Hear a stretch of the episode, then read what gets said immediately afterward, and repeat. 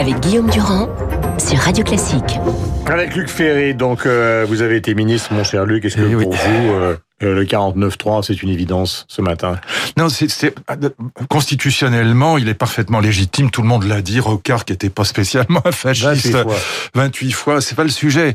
Bien sûr qu'on a le droit d'utiliser le 49.3. Il est constitutionnel, comme on a le droit de pratiquer l'obstruction parlementaire, comme le fait la France. Les deux sont légaux, si vous voulez. L'un est fait pour l'autre. L'un est fait pour l'autre. Le seul problème du 49.3 dans la période actuelle, c'est que l'utiliser dans la période actuelle, ça aurait deux inconvénients politiques, médiatico-politiques majeurs pour le gouvernement. Un, il perdrait à nouveau l'appui de la CFDT. Souvenez-vous que Laurent Berger a dit « Utiliser le 49.3 pour faire passer cette réforme, c'est du délire. » C'est le mot qu'il a utilisé.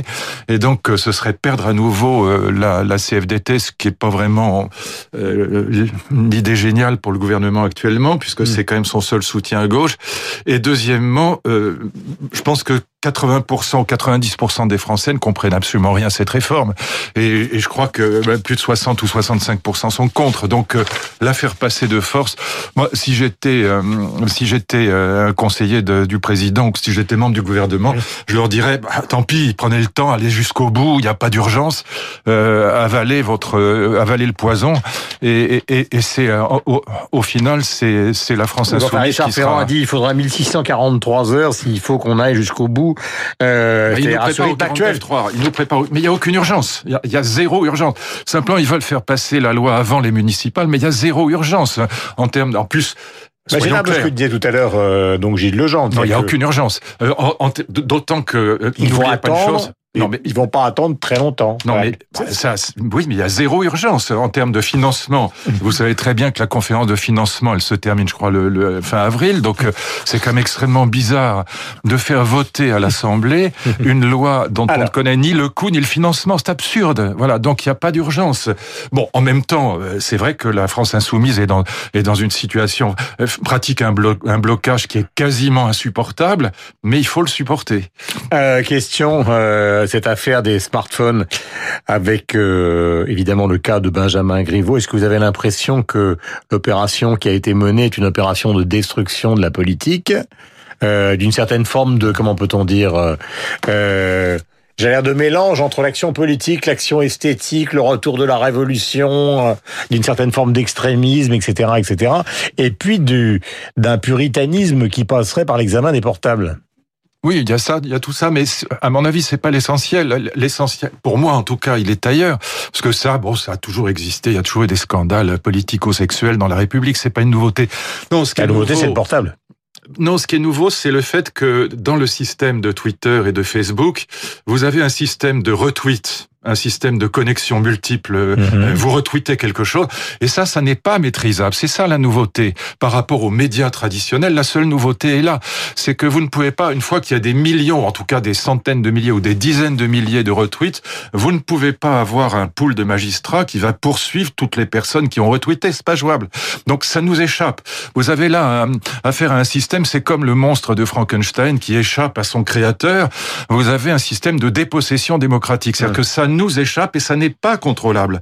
Le système des retweets n'est pas, et c'est ça la nouveauté, n'est pas contrôlable. Et donc personne ne peut dire on va poursuivre les gens qui ont retweeté, parce qu'il faudrait des milliers de magistrats pour les poursuivre. Mais est-ce que le philosophe que vous êtes considère que maintenant le personnel politique, contrairement par exemple à Jacques Chirac ou François Mitterrand, est astreint à la vertu absolue? Non, c'est une sorte de prêtrise laïque. Non, mais dans ce cas-là, ça veut dire qu'il serait astreint à l'hypocrisie absolue. C'est absurde. Personne n'est parfait. Nobody's perfect, comme dit le célèbre film. Personne n'est parfait. Nous ne sommes pas des saints. En plus, l'élection à la mairie de Paris, c'est pas l'élection d'un saint ou d'un curé. C'est l'élection du maire de Paris. Donc, cette vertu est réclamée par la foule en partie. Mais c'est une grave erreur. Mais que les gens se regardent eux-mêmes. Comme disait, je crois, c'est mon ami André Comte-Sponville qui disait ça, je préfère un bon chirurgien plutôt qu'un chirurgien bon, ou je préfère un bon vendeur plutôt qu'un vendeur bon si je suis chef d'entreprise. Donc ne demandons surtout pas aux hommes politiques d'être des saints, personne ne l'est. Ni vous, ni moi, mon cher Guillaume. Tout à fait, mais c'est pourtant ce qui est réclamé. Oui, mais c'est une erreur. La foule réclame une vertu qu'elle ne pratique pas. Exactement, voilà. Et donc, les donneurs de leçons de morale me font gerber. Parce que les donneurs de leçons de morale, si on prenait leur smartphone depuis 40 ans, à moins qu'on tombe... Il y a 40 ans, les smartphones, c'était un peu léger. 25 ans, ou leurs ordinateurs, sauf si vous tombez sur Mère Thérésa ou Sœur Emmanuel, et encore, on aurait tous des surprises. Donc, arrêtons de demander aux hommes politiques d'être des saints. D'ailleurs, arrêtons de demander à tout le monde d'être un saint, ça ne veut rien dire, ça n'a pas de sens. Mais encore une fois, la seule nouveauté dans cette affaire, c'est pas que la foule demande la vertu, elle l'a toujours demandée sans y réfléchir, mais suffisamment à mes yeux, mais c'est le fait que ce système de Twitter, de Facebook, des réseaux sociaux échappe à toute espèce de contrôle aujourd'hui. Ça c'est le fond du problème. Regardez l'affaire du maire de Haute-Savoie, je crois, qui a reçu Emmanuel Macron, il a reçu, je crois, plusieurs centaines de menaces de mort, mais enfin c'est invraisemblable, et on y peut rien. On peut rien faire parce que on n'a pas les moyens de poursuivre les gens qui sont derrière. En plus, ce sont des menaces évidemment anonymes, en l'occurrence. Alors, pour ce qui concerne l'affaire Griveaux, ce qui est très intéressant, c'est que justement, c'est pas anonyme. Voilà. C'est rien n'est anonyme dans l'affaire Griveaux. C'est ça qui est intéressant. Bien que la publication d'éventuelles autres vidéos relève du pénal aussi. Oui. Condamnation et amende. Et exactement. Et d'ailleurs, on se demande pourquoi ce ressortissant russe est chez nous. Mais bon, en tout cas, alors après, il a fait brûler une banque. Enfin bon, tout ça est quand même assez hallucinant. Bon, mais néanmoins, ce qui est très intéressant, c'est que même quand, parce que les gens disent il faut l'anonymat. Moi, je suis d'accord. La levée de l'anonymat, je suis d'accord avec ça. Mais même si vous avez une transparence parfaite de ceux qui ont commis le larcin en question, qui ont mis les vidéos sur place, c'est-à-dire même celui qui a fait les vidéos, on le connaît, c'est Benjamin Griveaux lui-même, eh bien, même s'il y a une transparence parfaite du larcin commis, il n'empêche que ça nous échappe. Voilà. Et ça, c'est le fond du problème. Ce procès Fillon, c'est un procès logique pour la République ou c'est un procès hypocrite? Non, c'est un procès... Enfin, personnellement, je le juge à la fois scandaleux et absurde, non pas parce que j'ai voté pour Fillon, c'est pas du tout le problème, mais à partir du moment où les emplois... Non, c'est pas le problème, ça vaut pour tous les députés. À partir du moment où on a légalisé les emplois familiaux, il fallait s'attendre à ce type de problème. Comment voulez-vous que ça se passe autrement? Alors, il fallait interdire les emplois familiaux, mais on les a autorisés. Et dans ce cas-là, j'aimerais... Comment fait-il que l'Assemblée nationale réclame à Fillon plus d'1 million d'euros pour des emplois de la politique. Considérés fictifs? C'est de la politique. D'accord, mais alors pourquoi à Fillon et pas aux autres? Mais exactement. Mais c'est ce que demande Fillon. Ce que Fillon a demandé au président de l'Assemblée nationale, c'est de lever le secret sur tous les députés qui étaient dans le même cas que lui. C'est-à-dire, si on prenait pendant les 20 ou 30 dernières années, vous regardez qui a bénéficié d'emplois familiaux, ils étaient légaux. Mais les emplois familiaux, non, évidemment qu'il n'y a pas de trace écrite. Mais bien sûr que si, c'est pareil. Bien sûr que si. Pourquoi c'est pareil? Parce qu'à partir du moment où vous travaillez avec votre femme, avec vos enfants, etc., il y a évidemment beaucoup, beaucoup moins de traces écrites. Parce que ça se passe à table, ça se passe au restaurant, ça se passe en famille, ça se passe à déjeuner, à dîner. Moi, quand j'étais ministre, contrairement à certains de mes collègues que je ne nommerai pas, évidemment pas, je n'ai pas voulu mettre ma femme à ce qu'on appelle l'organigramme du cabinet. Donc, elle n'a pas été membre du cabinet, elle n'a pas été payée, elle n'a pas touché un centime.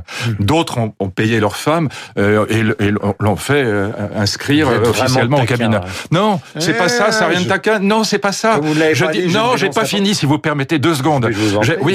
Soyez gentil. Non, mais si ça m'énerve, vous me coupez la parole sans arrêt. Donc je termine une phrase qui est importante. Ma femme a été de très loin mon meilleur conseiller au cabinet. Elle n'est jamais apparue officiellement dans l'organigramme du cabinet parce que j'ai fait attention à ça. Mais à partir du moment où c'était légal à l'Assemblée nationale d'avoir des emplois familiaux, il était inévitable qu'on arrive à la situation dans laquelle est François Fillon aujourd'hui. Donc lui faire un procès, c'est quand même extrêmement curieux. Et on n'a jamais vu dans l'histoire de la République interrompre une campagne électorale de cette manière-là. Je voudrais qu'on écoute François Fillon qui était l'invité sur France 2 le 30 janvier dernier. Ce que je demande, c'est d'être jugé comme tout le monde, d'être jugé avec équité. J'ai sûrement commis des erreurs, mais il y a une chose que je ne peux pas supporter, c'est qu'on pense que je suis malhonnête ou que j'ai cherché à tricher ou à tromper les Français. Voilà, pour ces propos de François Fillon, nous allons changer totalement de domaine, car nous savons que pour François Fillon, comme pour vous, quelque chose est très important, c'est le sport automobile. Ça pourrait être... Ah, j'aime bien quand le sourire revient. Non, mais ça pourrait être totalement anecdotique. Aujourd'hui, Alain Prost, qui a été 4 fois champion du monde, donc à 65 ans, il est né le 24 février 1955. Mais c'est l'occasion, puisque vous êtes philosophe, puisque nous parlons tout à l'heure de vertu, de nous intéresser à la vitesse. Qu'est-ce que ça signifie? On va d'abord écouter, par exemple, un extrait d'un documentaire où il raconte comment, au fond, il a accédé à cette passion automobile, et après nous parlerons de philosophie et de vitesse. Alain Prost. Je suis rentré à l'école de football à l'âge de 8 ans. Mais en même temps, j'ai connu, au travers de mon frère qui avait une passion pour l'automobile et la moto, pour les sports mécaniques, deux choses complètement différentes. Lui était plutôt motivé par ça, moi par le sport, lui vraiment par les moteurs, par le bruit, par la vitesse. Et la vitesse, c'était vraiment un truc incroyable pour lui. C'était absolument ahurissant, cette recherche de vitesse, de risque, alors que moi, ça me motivait pas vraiment, même pas du tout, quoi. Ouais, résultat, 4 fois champion du monde, et évidemment ouais, des mano à mano avec Ayrton Senna. Absolument ouais, extraordinaire. Il a dû prendre quand même quelques risques dans sa vie. C'est un immense pilote et un des plus sérieux. Tout le monde sait que vous aimez la vitesse. Oui, j'étais pilote aussi. Bon, vous n'avez pas au même niveau, mais voilà. Bon. Mais ça correspond à quoi? En dehors du fait qu'il s'agisse d'un sport, d'un jeu. D'une industrie. Je crois que ça vaut pour tous les sports extrêmement dangereux, parce que malgré tout, c'est quand même très dangereux. Pratiquement tous mes amis pilotes ont eu des sorties de route, ont eu des accidents, se sont blessés. Non, c'est pas ça, c'est que, vous savez, dans les sagesses anciennes, puisqu'on parle de philosophie, dans les sagesses anciennes, que ce soit chez les épicuriens, chez les stoïciens, ou dans les sagesses d'Orient, comme le bouddhisme ou le taoïsme, il y a toujours cette idée que 2 fléaux pèsent sur la vie humaine, qui sont le passé et le futur. La nostalgie et l'espérance, comme disait Spinoza. Il n'y a pas d'espoir sans crainte. Mais la nostalgie et l'espérance, disaient les sagesses anciennes, nous empêchent d'habiter le présent. Ben, quand vous êtes au volant d'une voiture de course, que vous êtes dans le double virage du fond du circuit du Castellet et que vous passez à 170, 180, vous êtes forcément dans le présent, ni dans la nostalgie, ni dans l'espérance. Vous habitez le présent comme jamais dans votre vie, voilà, ou très rarement. Voilà. Oui. Et donc, je dirais que ça vaut probablement pour tous les sports dangereux, mais spécialement pour la vitesse, parce que là, si vous êtes dans la nostalgie ou dans l'espérance, si je puis dire, vous sortez de la route, quoi. Et donc vous êtes forcément totalement à votre affaire, voilà, si je puis parler comme ça. Vous habitez le présent, vous êtes dans la chose même. Et ça, c'est très rare dans nos existences. Donc c'est des moments d'une intensité absolument extraordinaire, parce qu'il y a à la fois le risque et en même temps, on habite le présent comme jamais dans sa vie. Donc on comprend ce que c'est que ces sagesses anciennes, d'une certaine manière, en pratiquant ces sports très dangereux. C'est vrai que la vitesse, c'est quand même très dangereux. Moi, je me souviens, mon père était un très grand pilote. Ça a été un des grands pilotes d'avant-guerre, et même un petit peu après. Je me souviens, j'ai encore une de journal où il y a vous savez, la course des prisonniers au lendemain de la guerre en 1945 avec les 3 grands pilotes français, Vimy, Sommer, Ferry. Donc moi, je l'ai vu conduire sur des circuits. Et à l'époque, on allait avec la famille voir les courses. Et pratiquement à chaque course, il y avait des morts. C'était. Vous avez peut-être vu le film de Polanski sur Jackie Stewart, à Monaco. Voilà, et il y a un moment où Jackie Stewart dit voilà, il y a eu dans ma vie j'ai perdu une cinquantaine d'amis qui se sont tués en course. Bon, et donc ce mélange de risque, de danger et de présent est quelque chose d'assez unique dans la vitesse, spécialement en course. Évidemment, sur la route, moi je conduis comme un pépère. Voilà pour les réflexions sur la vitesse de Luc Ferry. Il y a d'ailleurs une remarque de Roman Polanski dans ce film qui est incroyable, à Jackie Stewart qui a été 3 fois champion du monde. Il lui dit, mais quand je te vois au bord du circuit, j'ai l'impression que tu es celui qui va le plus lentement de tous ceux qui sont en train de courir. Et Jackie Stewart lui dit, oui, il y a quelque chose qui est extrêmement simple. Alors, il prend un morceau de beurre, ils sont dans un hôtel. Il dit, moi, je ralentis dans les lignes droites et j'accélère dans les tournants, ce qui fait que j'arrive premier. Il est 8h57. Nous avons rendez-vous avec Sophie Echène. Merci, Luc. Merci. Bonne journée.